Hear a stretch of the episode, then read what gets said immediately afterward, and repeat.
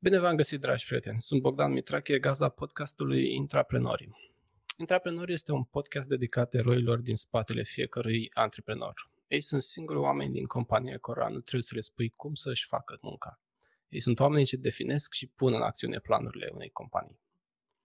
Primul episod din Intraprenorii îl avem invitat pe nimeni altul decât Radu Georgescu, un nume ce nu are nevoie de introducere în industria locală din IT, dar pentru a urma protocolul de gazdă, trebuie să fac un scurt rezumat al CV-ului său. Radu este un antreprenor în serie cu multiple exituri de zeci de milioane de dolari. Prima lui companie a fost cumpărată de Microsoft în 2003, iar unul dintre cele mai mari exituri dintre ultimele a fost în 2013 către fondul de investiții San Francisco Partners. În ultimii ani, Radu s-a reorientat către venture capital, făcând multe investiții în diverse firme din domeniul fintech, blockchain, enterprise, Enterprise Security, smartwatches și lista continuă. Salut Radu și bine ai venit în uh, primul episod din Intraprenori. Mulțumesc pentru acceptarea invitației. Neața, Bogdan, mulțumesc pentru invitația. Mă bucur să fiu aici. Mă bucur și eu. Spune-mi, te rog, dacă nu mă înșel că tu ai început să lucrezi la prima ta companie din uh, software, probabil doar 1% din România avea acces la internet, aproximativ în 92. Cum crezi că starea aceasta a pieței din momentul respectiv a influențat începuturile tale în industrie? Uh, în, în 92 nu cred că era internet uh, în România, nu 1%, nu altfel, nu cred că era internet. Uh, nu venise nici în Politehnică. Uh, da. Încă internetul uh, undeva prin 93-94 uh, a venit uh, Mihai Bătrâneanu cu niște bani Soros, cred, pe la Palatul Copiilor, cu ceva uh, ce se numea foarte interesant e-mail atunci. Uh, în 92-93 existau BBC-uri, uh, BBS-uri, Bulletin Board Systems, uh, care era un soi de pseudo-internet, uh, peer-to-peer, uh, pe modem de 9400 sunt suficient de bătrân ca să-mi aduc, să-mi aduc aminte astfel de, de cuvinte cheie. Interfața uh, RS232, da. Așa, așa, așa, așa. Uh, deci uh, este de mult, e cam cu dinozaurii. Da. Uh, interesant. Și cum uh, știu că începuturile tale au fost uh, în industria IT, au fost uh, odată ce ți-ai vândut primul software către profesorul de AutoCAD, uh, dacă nu mă știu, în facultatea de mecanică. Cum ai, uh, cum ai putut să te educi uh, pentru, în, despre industria aceasta, având în vedere că nu aveai acces ca tineri din ziua de azi la prea multă informație, aș zice eu? Au, au, au, a, a fost nevoie de două tipuri de educație și uh, am căpătat-o fără să-mi dau seama. A, a fost destul de instinct și noroc. Uh, a, a fost, în primul rând, uh, să, să învăț să programez, ceea ce a fost, a fost complicat uh, am reușit uh, cu foarte mari eforturi să, să-mi cumpăr un 286 uh, pe care să pot să învăț AutoCAD, să pot să învăț Autolisp de unul singur. Uh, și uh, tinerii care învață programare în ziua de astăzi, pe de o parte, cred că pot înțelege ce înseamnă să înveți singur. Uh, pe de altă parte, cred că le este greu să-și imagineze cum să înveți fără să existe Google, YouTube și alte instrumente de tipul ăsta. Și Stack Overflow pentru programatorii copy-paste. Uh, deci uh, a, a, fost, a fost pe de o parte o astfel de, un astfel de traseu de, de învățat, pe de altă parte traseul de business în care uh, vânzarea uh, unui produs software în 92 Uh, către o companie uh, românească a fost, uh, aveam 20 de ani, 21 de ani, 23 de ani. Și mi-am făcut o companie în 92, proaspăt ieșit din comunism, mi-am făcut o companie care a vândut proprietate intelectuală unei alte companii, a fost o nebunie extrem de interesantă. Da, nici nu vreau să imaginez complicațiile cu avocații și fiscale în același timp. Uh, nu mai vorbim de transfer de proprietate intelectuală. Da. Uh, dacă tot suntem la începuturile tale în business, uh, să trec un pic la subiectul podcastului. Vreau să vorbim despre cum ai recrutat primii tăi angajați. Acum, într-adevăr, piața de IT e mult mai diferită, dar dacă ai începe din nou prima companie și nu ai avea prenumele tău în industrie, cum ai încercat să, să atragi oameni foarte buni, pentru că știm că echipa este crucială în, în începerea unei companii, presupunând că ai avea un buget de salariu comparativ cu piața, să zicem, că ai atrage investiții. Cred, cred că primii care se apucă de companie sunt parteneri, nu sunt angajați. Deci cred că uh, nu, nu, nu mi-aș pune niciun fel întrebarea uh, cum găsesc niște angajați foarte buni la început, și mi-aș pune întrebarea cum găsesc niște parteneri foarte buni. Uh, și depășesc momentul că pe toată durata firmei, chiar și când ajunge la 100, 200, 500, 1000 de oameni, de fapt toți angajații sunt niște parteneri și, și ăsta e un subiect pe care sunt convins că îl vom discuta mai, mai la vale. Dar cu atât mai mult la început, uh, când compania este mică, când compania este nimic, uh, cei care încep sunt parteneri și sunt parteneri pe de o parte uh, filozofic, că da, suntem parteneri, ne apucăm noi doi, noi trei, noi cinci să facem o treabă, dar ei trebuie să fie și parteneri în adevărat, în acte, în, uh, adică fiecare dintre ei să aibă o, o proporție mai mare sau mai mică de, de acțiuni. Uh, și fiecare uh, are acțiuni uh, în companie, fie pentru, pentru bani puși în companie, fie pentru efort pus în companie. Uh, vestitele sweat equity uh, și și cred că acest parteneriat de început, acest founding team, uh, este uh, o mare parte din succesul sau insuccesul unei companii. Da. O să, o să mai am uh, câteva întrebări mai în față despre founding team, uh, dar pentru că eram la angajați, uh, aș vrea să mai continui cu încă o întrebare. Uh, știu că de-a lungul cartierei tale ai avut de, au, ai avut angajați care au evoluat într-un rol specializat în cel de intraprenor. Uh, cum crezi tu, uh, sau din experiența ta, cum ies în evidență acești oameni dintr-o echipă? Știu că ai avut echipe de zeci de oameni, uh, nu mai știu, Avanghi, dacă erați peste 100 de oameni când, când ați făcut exitul. 400. Wow. E, e o creștere destul de mare în câțiva ani pentru, pentru România care sunt semnele uh, că acest oameni merg în direcția de, de intraprenoriat, poate chiar antreprenoriat pentru unii dintre ei și cum, mai ales cum, uh, cum îți dai seama că vor reuși atunci când le dai uh, noile sarcini în, în brațe, pentru că este pui în, uh, în balanță succesul companiei overall când, când le dai uh, noile tascuri sau responsabilități mai degrabă. Am, am două răspunsuri la, la asta. Primul răspuns este, uh, eu, eu nu sunt CEO, eu nu sunt director general de meserie, nu, nu mă pricep să conduc o companie, nu mă pricep să conduc oameni.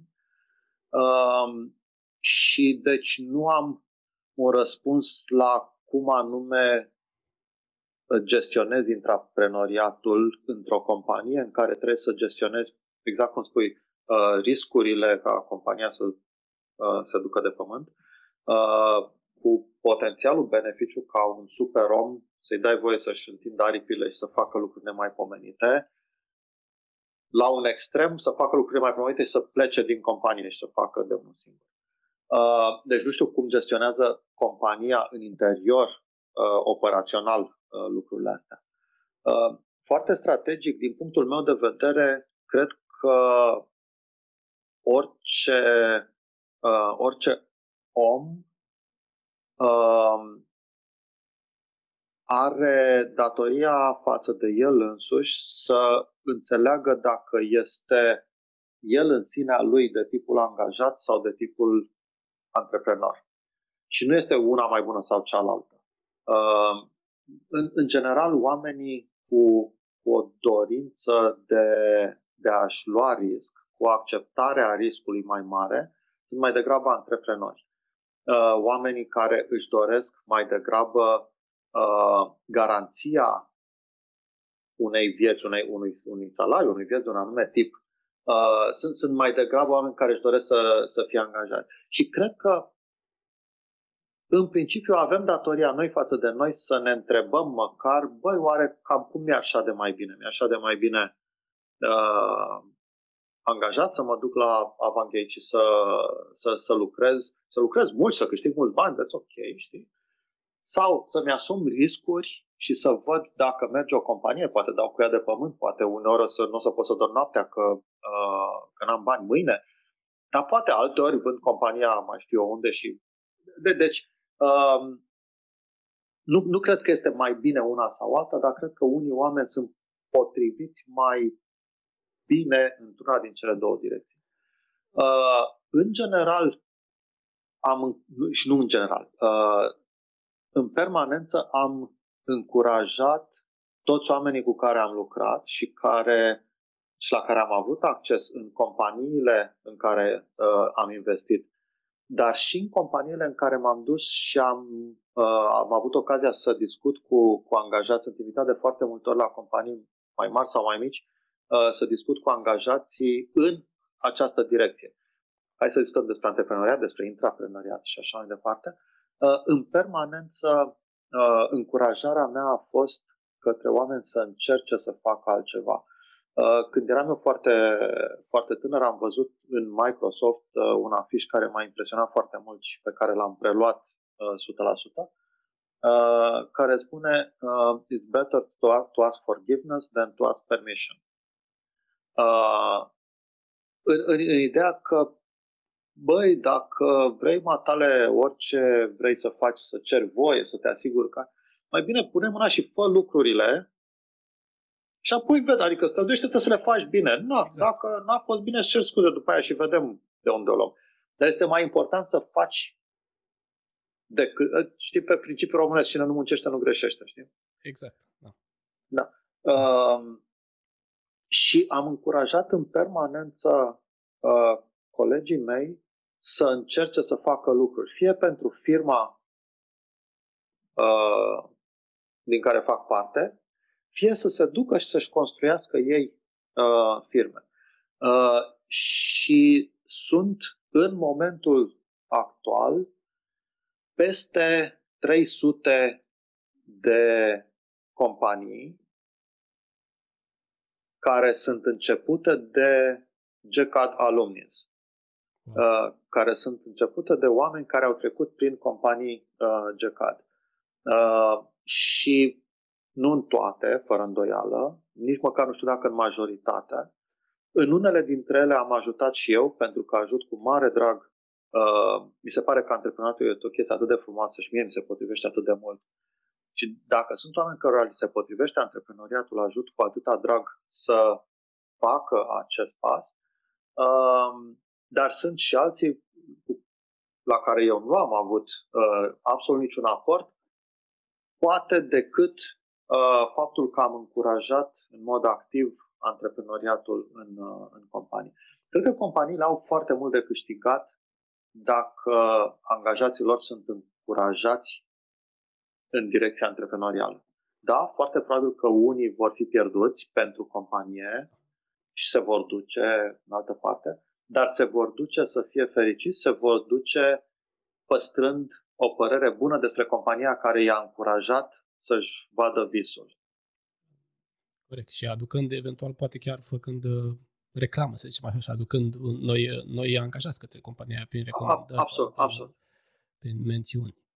Uh, da, un, un răspuns foarte bun. Mersi, chiar mi-ai acoperit următoarea întrebare. Uh, în prima ta companie, uh, ca mulți antreprenori presupun că aveai tipul uh, împărțit în principal în tascuri de management și tascuri productive sau de creație, cum le numim, care, timp în care poate lucrai cu echipa la dezvoltarea produsului, deși știu că ai zis că ai făcut programare decât la primul tău produs cel din facultate, dar presupun că ai contribuit parțial și la prima companie sau la creșterea canalului de distribuitori în sales, cum îți, cum îți organizai calendarul ca să fii productiv? Am văzut oameni care împart în două bucăți mari de timp. De exemplu, dimineața uh, lucrau la chestiile unde aveau nevoie de mai multă energie și, mai, și erau mai creativi, iar după amiaza se ocupau de tascuri de management mai întreruptibile, să zicem așa, care le fragmentau foarte mult uh, calendarul. Uh, nu cred că, cred, cred că oricare ar fi răspunsul meu, nu poate ajuta Uh, pe cineva, pentru că cred că fiecare dintre noi uh, se înțelege altfel și se gestionează altfel. Uh, cunosc oameni care lucrează foarte bine noaptea, cunosc oameni care lucrează foarte bine ziua, uh, cunosc oameni care vor să aibă o planșă în față ca să vadă tot. Da. Sunt oameni care se uită foarte extrem de focalizat pe tascuri. Nu cred că uh, un template în care să vină X, Y sau Z, uite, așa uh, îmi merge mie bine, deci face și, și voi așa. Ideea este ca și în antreprenoriat în general, să încerci până când vezi ce îți reușește, probabil. Sau ce e, se potrivește este pe echipa gest, ta. Gestionarea timpului, timpul fiind una din resursele importante ale antreprenorului, uh, este prin gestionarea resurselor, în general, este uh, principalul task al unui antreprenor. Timpul lui este unul, una din resursele importante. Acum, de aia sunt antreprenori diferiți, unii de succes, unii de mai puțin succes, pentru că fac lucrurile diferite. Gestionarea timpului este unul din acele lucruri pe care le fac diferit. De-a lungul anilor am observat că în multe din noile tale companii ai reușit să aduci cu tine oamenii de bază cu care ai lucrat în companiile pe care le-ai vândut recent sau mai puțin recent. Uh, Carmen Sebe, de exemplu, este probabil cel mai relevant sau cel mai cunoscut uh, exemplu care eu l-am văzut că de urmat în, în mai multe companii. Uh, am observat recent că și Adriana Iordan, care a lucrat la Avangate și tu ce cau după ce ai, după ce ai făcut exit cu Avangate, s-a alăturat echipei Seedblink. Sunt da. puțini manageri care reușesc să țină lângă ei oameni atât de buni pentru o perioadă așa de lungă. Ai vreun secret sau... Uh, mm, uh, nu.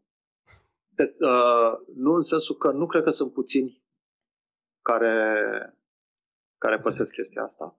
Uh, cred că echipele care au avut un succes, mai mare sau mai mic, tind să încerce să-l repete. Uh, nici nu știu dacă este bine sau rău, așa filozofic vorbind. Uh, alergatul după propria umbră este, în general, uh, un lucru nefericit. Din nou, foarte filozofic. Um, de multe ori mi s-a întâmplat să nu vină ei după mine, ci să merg eu după ei. Uh, de exemplu, Daniel Nicolescu, uh, care a, a fost partea RAV, partea e-payment. Uh, a început o companie, Sinfopay, în care eu m-am dus și am investit. Da? Deci nu este despre că vin ei după mine, știi, care, chestie care m-ar poziționa așa într-un fel de uh, ciobanașul cu fluierașul fermecată, ok, vine lumea și se adună și mamă, mamă, mamă. Uh, este pur și simplu cât, câtă vreme a, exist, a existat o colaborare bună, suntem buni prieteni, hai să, mai, hai să facem lucruri împreună. Exact. Uneori facem lucruri pe care le încep eu, alteori facem lucruri pe care le încep ei. Uh, alteori nu facem nimic și ne întâlnim la bere. Uh, este, este o comunitate de, de alumni uh, a oamenilor ca, care au trecut prin companii GCAT, care este foarte frumoasă. Uh, și care este foarte frumoasă cu mine, care este foarte frumoasă fără mine, nu, nu are legătură cu Radu. Radu se întâmplă să fie unul din acești alumni. Uh, dar ei lucrează foarte mult împreună. Adică, pur și simplu, eu sunt unul din cei 1800 câți, câți au fost, cam, cam așa. Da? Uh, și, și care este, este frumoasă, face lucruri împreună. Uh, după ce ai vândut primele tale business-uri, am observat că ai început să te reorientezi către a investi mai mult în companiile altor antreprenori. Uh, știu că primești sute de oferte, dacă nu chiar mii, anual. Cu ce crezi tu că diferă alegerea unei companii când investești față de intervalarea unui intraprenor pentru propria ta companie sau unui C-level executiv, să zicem? Și mă refer aici în mod special la cum evaluezi uh, echipa fondatoare a companiei în care te gândești să investești sau nu. Pentru că de obicei asta este unul dintre criteriile principale când evaluăm o companie nouă. Da, uh, foarte, foarte bună întrebarea, chiar foarte bună. Uh, există o diferență esențială și tot restul este la fel. Diferența este uh, în al cui vis este capabil, capabilă persoana respectivă să-l, să-l uh, execute. Deci, o, o astfel de persoană la, ca, la care te uiți să o evaluezi ca partener, dacă, dacă este o persoană care să fie partener pe visul tău, trebuie să fie o persoană care să poată să își internalizeze visul tău. Să poată să internalizeze viziunea cu care tu vii și să-și o asume. În partea cealaltă în care eu, de exemplu, investesc în compania cuiva, liderul acelei companii, founderul acelei companii, trebuie să fie o companie, o, trebuie să fie o persoană care să aibă un vis suficient de puternic și să aibă abilitatea de a-și împinge și promova visul propriu. Deci diferența între cele două persoane este în cât de puternic este visul lui și vre- pe care vrea să-l împingă, vis-a-vis în partea cealaltă, cât de mare este abilitatea de a înțelege și internaliza visul altuia. De aici încolo, cele două persoane sunt identice. Cele două persoane sunt persoane cu abilitate de uh, cu abilități intelectuale, cu abilități etice, cu abilități de execuție extraordinar de, de mari. Da. Uh, o să deviez un pic de la scriptul cu întrebări, pentru că mi-a venit o nouă întrebare în cap uh, care cumva se leagă de răspunsul acesta și de următoarea. Uh, acest vis principal. Uh, mulți presupuși viitori antreprenori, să zicem, se lasă păcăliți de atracția către a-și crea propriul business în principal de atracția financiară. Uh, și nu, nu se gândesc la la călătorie. Se gândesc doar la, la exit, să zicem, dacă ar fi un exit sau la suma finală care ar putea câștiga prin, uh, printr-o creștere substanțială a companiei. Uh, ce le-ai recomanda celor care sunt uh, foarte focusați doar, partea, doar pe partea financiară, să zicem așa, că presupun, fără să am date exacte, dar presupun că majoritatea se înclină în direcția asta, să, să, să, să-și fac o companie pentru că vreau să fiu milionar sau vreau să mă retrag pe o plajă în Bahamas sau ceva de genul ăsta. Uh, care ar fi recomandarea ta dacă ăsta e singurul lor scop? Să... Nu cred că nu cred că majoritatea fac chestia asta. Uh, în general, antreprenorii din IT sunt antreprenori cu viziune, sunt antreprenori cu, uh, cu o perspectivă asupra impactului pe care îl pot avea în lume. Uh, sunt antreprenori cu, cu o viziune și o misiune un pic ca, ca, ca, care include banii. Da. Nimeni nu ignoră subiectul, nimeni nu minimizează subiectul, uh, dar care nu se rezumă la bani. Uh, în general, antreprenorii care fac doar pentru bani, care fac antreprenoriat exclusiv pentru bani, se cunosc și au un succes relativ pe termen scurt. Și se văd. Adică se, se vede. norocos, probabil. La cei care nu neapărat. Dar sunt, sunt oameni, sunt oameni care fac bani mulți, dar sunt pe termen scurt. Uh, și de ce nu? Este, este o alternativă. Uh, la sfârșitul zilei, uh, fiecare dintre noi are datoria față de el însuși să își urmeze propriile vise. Dacă visul acelor oameni este pur și simplu să facă bani mulți, este visul lor și este super ok. Uh, cunosc foarte mulți oameni care au făcut foarte mulți bani și care au făcut foarte mult bine cu banii respectivi. Adică, cumva să faci mulți bani nu este nu este ceva rău. Da. Și aici vin cumva să, să-ți dau o altă turnură întrebar, întrebării tale. Uh, pentru că fiecare dintre noi are, uh, are dorința de a-și dovedi, de a se dovedi de succes. Da? Uh, și dacă un muzician are succes prin audiențele uh, muzicii pe care o scrie, dacă un pictor are uh, succes prin uh, uh, calitatea și uh, cerința pentru uh, picturile sale. Uh, dacă un actor, dacă da, uh, un om de business uh, măsurarea succesului unui om de business este uh, câți bani a făcut la sfârșitul zilei. Da? Uh, da, mai sunt și altele, dar dacă vrei să te uiți la o unitate de măsură, asta este. Știi? Și atunci profitul ca unitate de măsură a succesului uh, este o perspectivă. Uh, următoarea întrebare, parțial mi-ai răspuns la ea, dar poate vrei să o detaliezi dacă nu trecem peste ea. Uh, ai zis că ai avut mulți alumni din companiile, din grupul GECAD, care au fița propriilor companii. Uh, dar ce, ce sfat ai de celor care ar vrea să-și dea demisia pentru a începe propriul business? Să zicem că majoritatea, știm că majoritatea de fapt au joburi foarte bine plătite comparativ cu restul pieții de, mun- restul pieții de muncă din, din țară. Uh,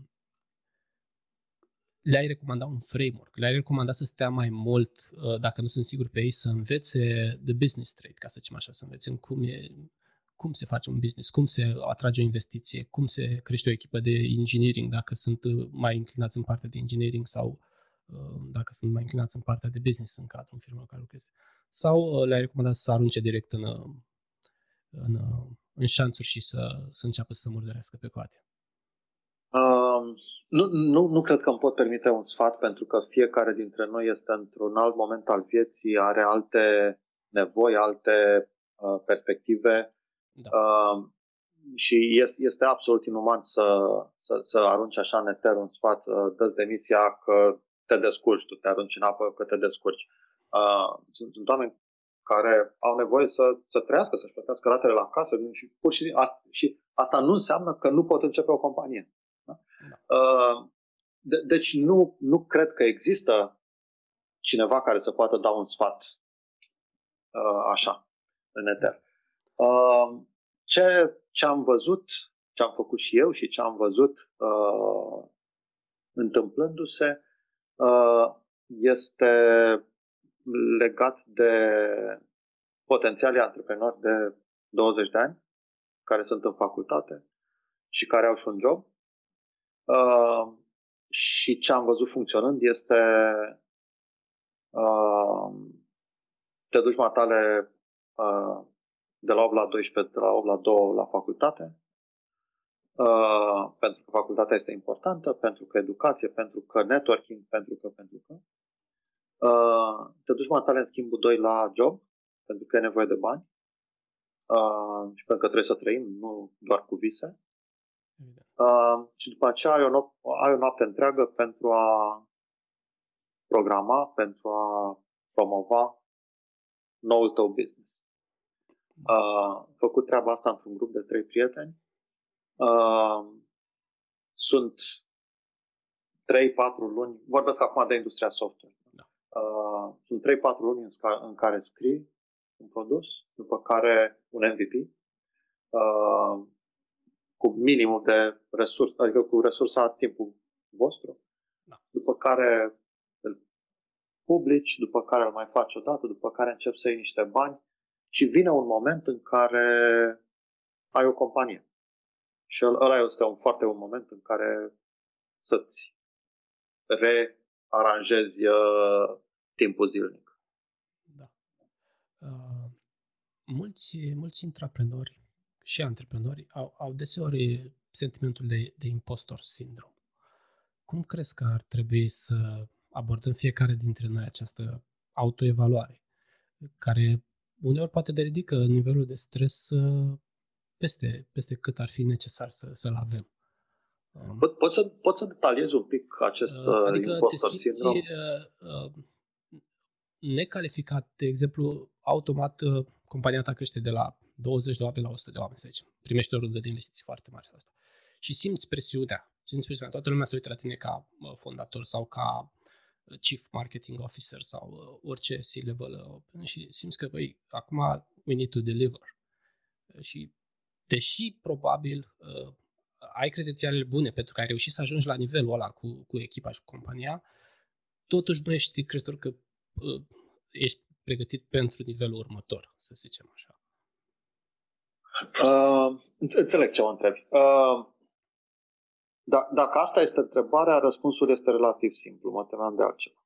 Uh, com- companiile trec prin etape. Uh, companiile trec prin etapa de dezvoltare tehnică a unui, uh, a unei viziuni, a unui produs, a unui MVP, a, a unui uh, proof of concept, după aceea a produsului în sine. După aceea trec printr-o etapă de vânzări, în care ce te interesează de fapt este top line, este revenue, dolari intrați în companie. Uh, după care trec într-o etapă financiară în care ce te interesează este bottom line, te interesează profitabilitatea. Companiile uh, se tratează complet diferit în cele trei etape, complet diferit. Uh, și directorul general este un alt tip de director general în fiecare dintre etape. Acest fenomen de care spui tu este foarte probabil să, adică și așa cum l-ai descris tu, este ca și când compania a, tu, tu ai fost nemaipomenit, ai trecut-o prin prima etapă și înțelegi că trebuie să treci într-o altă etapă și habar n-ai cine este etapa aia altă și nu ești, pare că nu ești pregătit să așa. Da. Uh, ori asta se, se tratează cu schimbarea ta din poziție. Uh, se tratează cu înțelegerea ta, înțelegerea de către tine, da. a fenomenului că ai fost nemaipomenit și cel mai potrivit să aduci compania până aici, dar de aici încolo probabil că există cineva mai bun decât tine să ducă compania mai departe. Um, cu acceptarea faptului că nu ești cel mai nemaipomenit în toate problemele. Da. Dacă ești om tehnic, care ai fost CEO de companie tehnică până acum, atunci poți să rămâi uh, CTO and co-founder sau founder chiar uh, și să aduci împreună cu investitorii și cu boardul un CEO de tip sales sau de tip business development potrivit pentru etapa următoare a companiei. Da. Uh, impostor syndrome uh, este o realitate. Momentele în care compania se dezvoltă mai mult decât postul să o să, să o dezvolți sau într-o direcție în care tu nu ești pregătit și se tratează cu acceptarea fenomenului și înlocuirea ta. Sunt alte momente însă în care impostor syndrome este neadevărat și este doar o, doar o problemă închipuită în capul, uh, în capul founderului. Uh, momente la mijlocul procesului, momente la care dezvoltăm produsul și, a, și avem o problemă. Da. Nu, treb- nu, a, nu avem de schimbat tipul firmei din tehnic în sales, ci avem de rezolvat o problemă acum și firar să fie eu nu sunt cel mai bun să o rezolv. Uh, și asta se tratează cu shrink, ca să zic așa. Uh, nu, nu, nu mi se pare tu ca founder uh, cred că ai de rezolvat. Să, să te înconjori de oameni, de advisori, de prieteni, de parteneri, de oameni care să te ajute, să te împingă, să te tragă, să te ajute să, să o scoți la cap. Da. Deci totul ține până la urmă în, în echipa, că e parte din echipa efectivă, că e parte din advisor și cei care nu contribuie zilnic uh, la, la succesul Absolut. companiei. Absolut. Uh, știu că ai zis că nu ai fost uh, foarte implicat în partea operațională, dar poate, poate ai un sfat uh, de, de, privind din, din spate aceste uh, interacțiuni care, despre care vreau să te întreb. Uh, în majoritatea firmelor IT, mai ales cu în timp ce cresc și devin mai organizate în departamente de sales, marketing, engineering, uh, deseori apare o, o fragmentare în comunicare, în colaborare. Echipa de sales consideră că celelalte departamente nu înțeleg. Marketingul la fel. Engineering zice că uh, marketingul și sales-ul pun pe presiune și nu înțeleg uh, prioritățile de engineering uh, ale produsului. Ați avut astfel de provocări sau ai văzut alți antreprenori gestionând într-un mod pe care l-ai recomandat și altora? Inclusiv că nu contează că sunt antreprenorii care să gestioneze situația sau chiar membrii acelor echipe care trebuie să empatizeze cu celelalte echipe pentru a, pentru a înțelege de ce o echipă de sales vine cu cerințe sau o echipă de marketing uh, și viceversa? Uh, răspunsul la întrebarea asta este operațional, uh, este din principiile de bază ale managementului. Uh, cred că orice carte de management începe și se termină cu, cu diverse răspunsuri la această întrebare. Nu este specialitatea mea, nu știu să, nu știu să răspund la așa ceva. Uh, pot să sugerez o carte, se cheamă Principiile uh, al lui Ray Dalio, care sugerează un extreme openness. Eu cred în openness, cred în, uh, în toată, în, în, în faptul că toată echipa trebuie să înțeleagă toate fenomenele și să înțeleagă vânzătorii de ce oamenii tehnici refuză sau nu pot să facă ceva ce ei au vândut. Exact. Uh, oamenii tehnici să înțeleagă de ce marketingul vine și le spune că produsul trebuie să fie roșu și nu albastru, cum cred ei că este mai ușor. Uh, și cred că o bună comunicare, o bună uh, o, o bună înțelegere a tuturor despre problemele celorlalți uh, nu poate decât să ajute. Da. Uh, mulțumesc pentru recomandarea cărții. De fapt, asta era ultima întrebare. Vreau să devină un fel de closing question pentru fiecare invitat, dar uh, dacă vrei poți să mai recomanzi încă una la sfârșit, dacă nu, este foarte bună asta, deja mi-am notat-o. Asta, asta, este, asta este, o carte, este o carte foarte potrivită. Uh, ce recomand el acolo, uh, Extreme Openness, este cam, cam extrem, uh, dar principiile sunt, mie, mie îmi plac foarte mult. Da. Dacă mă mai întreb de o carte interesantă, Bad Blood, despre, despre Teranos, despre da. făcătura da, care da, a fost Teranos. Teranos. Exact. Este o, este o carte interesantă Uh, pe care cred că ar fi extrem de util să o citească pe de o parte antreprenorii ca să nu facă așa și pe de altă parte investitorii, angel investors, acei oameni care pun 2500 pe seedling, știi? Da. Uh, ca să recunoască din fașă astfel de riscuri. Da, exact, astfel de companii. Da. da. Um, mai avem puține întrebări și o să schimb un pic subiectul.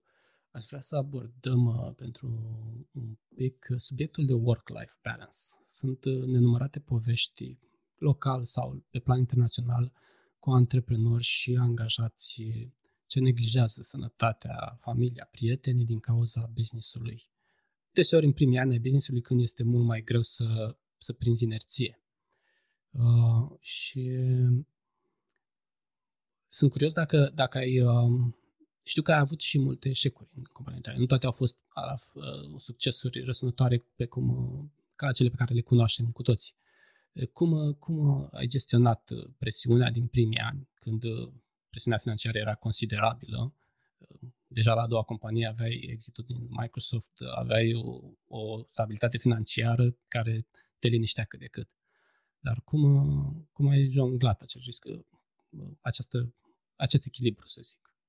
Nu știu, nu știu să răspund. Sunt, sunt două întrebări diferite. La, la, la prima, cu work-life balance, uh, cred că fiecare dintre noi are o balanță proprie uh, și fiecare trebuie să-și o gestioneze. Uh, eu cred că mi-am gestionat-o bine și sunt fericit cu, cu modul în care, în care am reușit să fac treaba asta. Uh, Cred că această balanță este cu atât mai importantă cu cât uh, vârsta crește.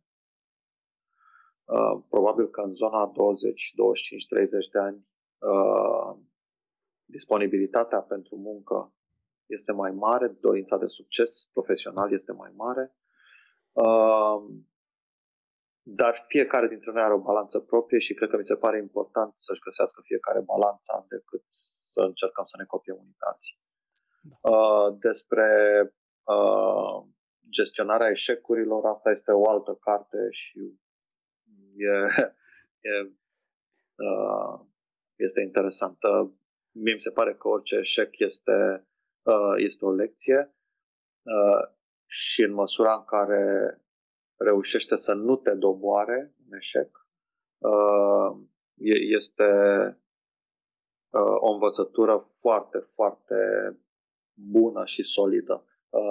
Ce înveți din eșecuri, nu înveți niciodată din cărți sau uitându-te la alții. Perfect. Da, cu adevărat. Uh, cred că cu asta încheiem. Mulțumesc, Radu. A fost o discuție foarte interesantă și educativă. Dacă, dacă mai ai tu ceva din părții cu ascultătorii, te rog, ai cuvântul. Să fiți fericiți, ca să zic așa. Eh, exact. Și să faceți ce vă place. Eh, dragi prieteni, vă mulțumesc că ați fost alături de noi în acest episod. Intraprenor este un proiect nou pe care l-am început în acest an și mai are mult de lucru. Dacă vă plac discuțiile pe care le am cu invitații mei, distribuiți, vă rog, acest episod către prietenii și colegii voștri. Dați un like pe YouTube sau rețeaua socială preferată, că acum sunt prea multe ca să le țin minte pe toate și nu uitați să faceți subscribe pentru a fi notificați când apare următorul episod. De asemenea, dacă aveți uh, dorințe sau recomandări pentru viitori invitați pe care vrea să îi vedeți, uh, puteți să-mi lăsați un comentariu. Până data viitoare, numai bine!